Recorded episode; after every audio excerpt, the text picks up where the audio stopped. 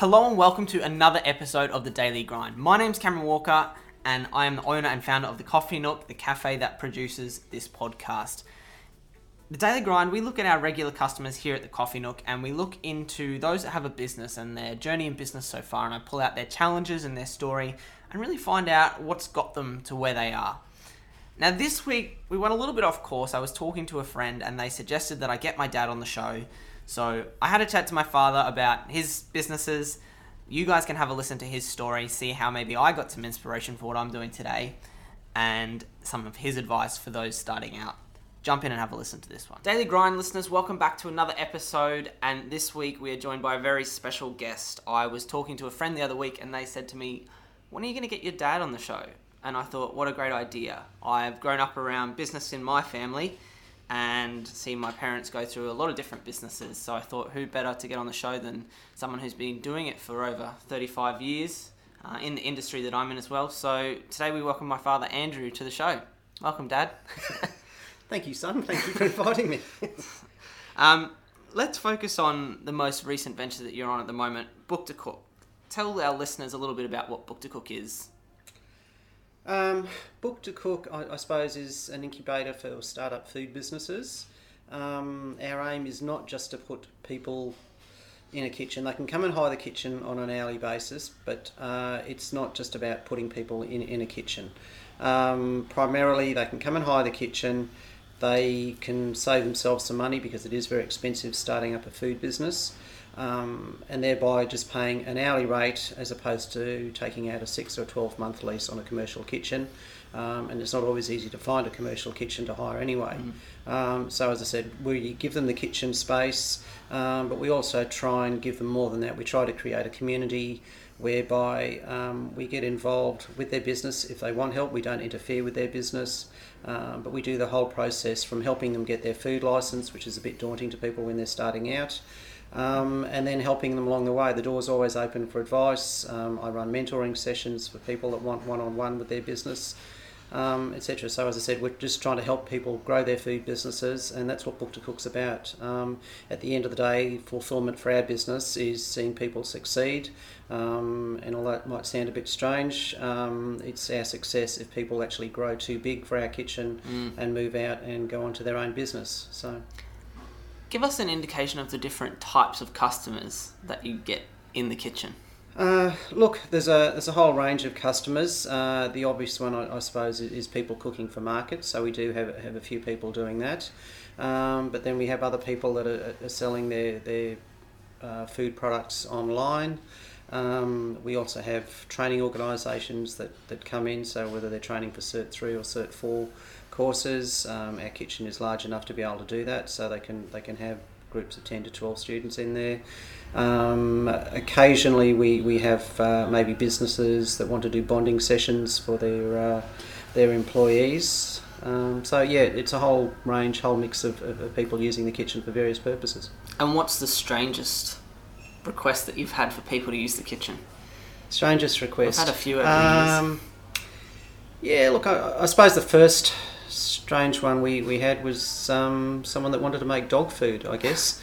Um, and I, am not sure exactly what the uh, unique. I think it was more sort of organic Raw dog food. Organic, I think. Yeah, yeah, yeah. Um, I, they're they're not with us anymore, but um, we I did have someone else come in the other day that wanted to do dog food again. I think it was from an aspect of. Uh, sort of the, the pure food with no preservatives and that sort of thing, and, and I think more sort of to create healthy animals and that sort of thing. So even dogs prob- are dogs are getting on the organic train these days. exactly. Yes. Um, it's a fairly unique concept, renting your kitchen out to people to come in and hire it by the hour. Where'd that inspiration come from to start the business? Uh, I don't know if I'd call it inspiration because it, it, it came sort of out of necessity. Um, we we had a catering business in there that, that was quite large. Um, How many? How we, we had we had about twenty odd staff in there. We yeah. had a, from stemming from sort of a, a head chef, a pastry chef, uh, a, a, kitchen manager, supervisors, etc. Um, sometimes running day and night shifts, etc. So it was it was quite a large catering business. Um, but through various reasons, which I won't bore your listeners with, um, we uh, ended up having to downsize. Um, there was a couple of major contracts that, that we lost through no fault of our own. Um, and therefore, we ended up with this, this large kitchen, um, which we'd purpose built for our purposes back in the day, um, that we had to try and fill. Um, so, my good wife suggested maybe we should get some other um, people to come in and, and share the kitchen. At, at first, I was a bit hesitant about that. I thought, do we want strangers in our kitchen? We've got our food products around, etc. Mm. Um, but anyway, at the end of the day, necessity meant that we had to pay the bills. So we stuck a small ad on Gumtree.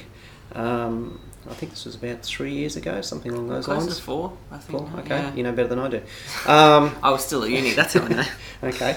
Uh, we yeah, so we put this small ad on, on Gumtree and just sort of said some uh, we, that we had, had a commercial kitchen. We had some space to rent. Was anyone interested? Basically, and within the space of a couple of weeks, I think we counted up. We had around about eighty responses, and it was Mm, phenomenal wow. because at that particular stage there was no one else in Brisbane doing it.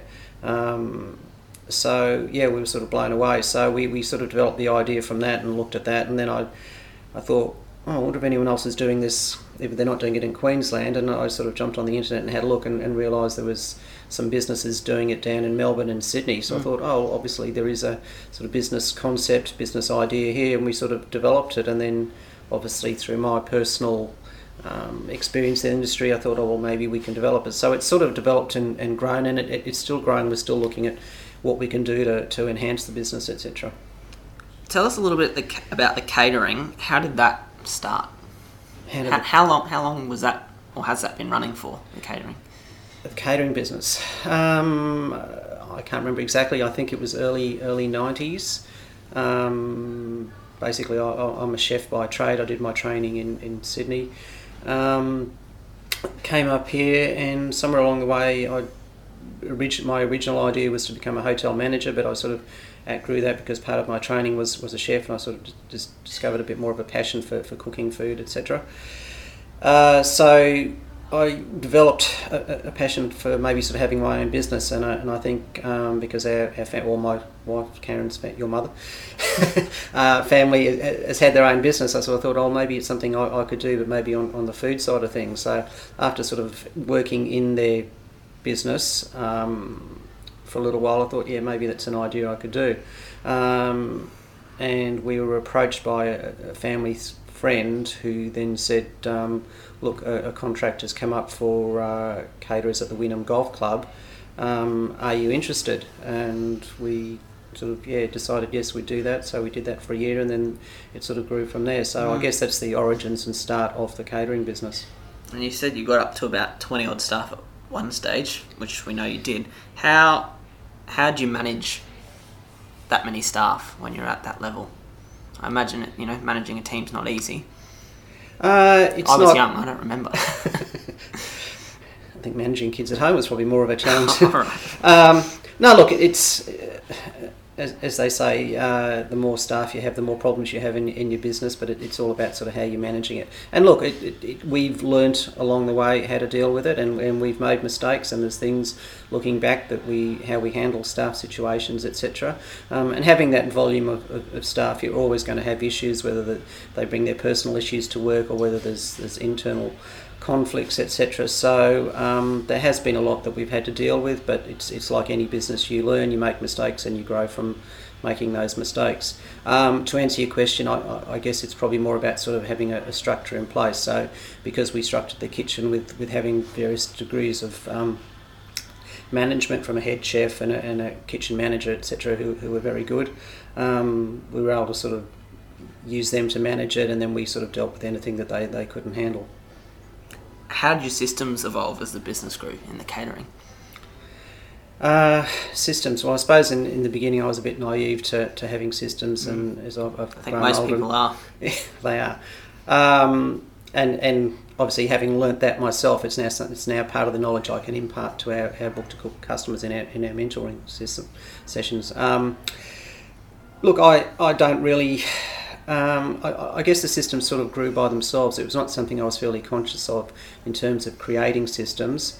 Um, I did know that we had to be organised, and, and one of the things that we, we did as caterers and got a reputation for was that we were always on time, which for our business is, is very important. It's not like um, if you're delivering furniture or stationery supplies or anything, if you, if you get there an hour or two later, it's not the end of the world. But with us catering, we were catering for people having meetings, and if they had their lunch break at, at 10, 10 o'clock, morning tea break at 10 o'clock or the lunch break at 12 o'clock, we had to make sure that the food was ready mm. for them. So I, I guess in a way we developed our systems around that. So we developed our delivery systems um, to make sure that our drivers left on time. So I would calculate how long it would take them to get into the city, how long they'd take to do each delivery, so that we make sure that we got to every single person on time. Uh, and I, I, guess as far as the, the internal operations, the kitchen, it was probably more our our head chef um, that developed the systems along the way. Mm. Um, originally, before I had a head chef, I knew what I was doing. We only had a small team, but then as we grew and we put on, on management staff, they sort of developed the systems in, in, in the mm. kitchen in conjunction with me. So it sounds like you're in catering and logistics with your drivers going around, not, not just. oh, catering. that was yeah. I think at one stage we had four vans. I, th- I think, and yeah. I was doing one delivery, and yeah, it was yeah, it's quite a logistic uh, nightmare. Speaking of nightmares, two young kids, new mortgage and a house when you started the catering. What were those times like? Oh, memories. um, Post traumatic. Yeah, look, I mean, I, I, guess a lot of people go through it, and, and uh, especially if you are starting up your own business, people experience that. It, it's more about sort of the, the working hours, and it, it's you you work seven days a week. Um, uh, your mother had to, she actually took a, a nighttime job mm. um, doing processing for, for, for a bank. Um, because we and, and, everyone's different. We felt we didn't want to put um, our boys into childcare um, that we wanted to be there for them when they came home from school and be there at night time and read them stories, etc. So that was our lifestyle choice to do that. So to earn the extra money, she she went to work and did those hours. Um, I was probably working seven days a week, mm. um, doing functions on weekend and, and doing things during the day. So it's it's a lot of hours and a lot of hard work. But I, I guess back in the day we, we were younger. It was 30, 40 years ago. Mm. Um, well, not when we had you, it was 30. 25 years ago. Uh, but yeah, look, we, we, were younger, so you're able to cope with it. And it, it's just it's what you do. Um, it's what you're faced with, and it, it's what you do when you when you're starting up a, a, a, new business. So. Yes, to answer your question, yes, it, it was stressful, and obviously mortgages, etc. There's the mm. financial stress as well as the um, the day to day running of the business. But I, I, guess when you're in the moment and if you're focused and, and if you're passionate about your business, that's that's what you do as a child, I did, not see it when I was that young. I didn't see the stress or anything. So you did well to hide it. That's good. I'm i just, I, yeah, I just thought, oh, you know, Dad's going to work and he's got his own business, so he must be doing well. But you don't, when you're a kid, you don't see that side of things. So, what's the best piece of advice you've been given? Oh, that's a hard one. Um, I really don't know because there's sort of been lots of advice, and, and I don't even know where I could specifically say I've, I've got advice from. Um, it's probably more more in the later years. I, I, guess I've sort of taken on board advice, and it, it's probably more um, in, enjoy what you're doing. Uh, I think, rather than any industry specific mm. advice. In, in, in general, I'd say enjoy what you're doing. If you don't enjoy what you're doing in your job, then you need to, to focus what you're doing because you are working for a considerable length of time. Mm. And if you're in an industry or a particular job you don't like, um, I, I would say look at doing something else. There's lots of opportunities, especially in today's society nowadays. People move around more than they ever did. Um, I mean, I, I was working in a particular job in, in the hotels towards the end um, that I really didn't enjoy. I was working with a, a, general manager who wasn't great, didn't really have any many personal skills, um, and I really wasn't in, enjoying the, the job. Um, so I was quite glad to get out of that industry, and, and I guess once I got out and worked in your grandparents' squash courts, uh, I could see it was more fulfilling working in your own business and not having to be guided by someone else, I guess, that you sort of didn't respect, etc. So yeah, so I, I, would say probably yeah, just get out and do and do what you do. Life's life's too short. We're only on this planet for a short mm. time, so you need to do what you can do, what you enjoy doing. Obviously, you've had a lot of setbacks over the years with different things in the time you've been in, with losing your major contracts, um, starting all over again with Book to Cook. What drives you to keep going? I guess it's a it's a, a motivation, and that probably links to what I said earlier about enjoying what you're doing. Um, you need to be motivated and inspired to do your to do your job, um, and that's what keeps me going. Um, and, and, and it's been different things throughout the years. Um, as I saw our catering business start to grow, and we got up to that level of staff that we touched on earlier. Um, that was fantastic, and I thought, wow, I never thought I'd have a catering business this big. Um, nowadays, the catering business had scaled back. We've gone from sort of having 20 odd staff to about three staff. Um, but I, I, guess inspiration now is, is probably Book to Cook, I guess, um, because I never thought my experience would count for anything, but I, I, I get a real buzz um, and inspiration by looking at these people coming in, starting up their food businesses. Uh, maybe there's some similarities to when I started up a business, but the fact that I can get in there and maybe give them some genuine advice and help them, um, that's something that really inspires me to, to, to keep going. Mm. Probably at an age where I should be looking at sort of retiring, but it's it's probably great now that I can I can take a step back from both of our business because we've got good people um, working for us in the kitchen, um, running that side of it, so I can more to coin the old phrase, work on my business instead of in my business. And part of the bit that I do enjoy working on my business is, is the mentoring side. Mm. So um, I think probably when I do the kitchen tours, I start talking a lot because I talk to people about their businesses. I get mm. too enthusiastic and start suggesting ideas to them, and this is what we can do, and mm. etc. So yeah,